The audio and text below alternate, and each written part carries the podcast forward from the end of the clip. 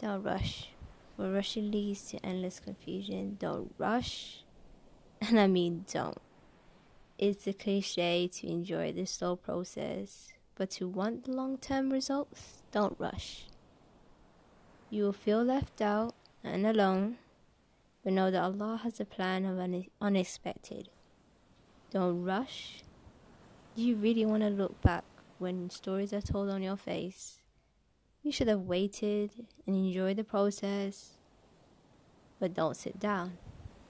Keep it balanced without rushing.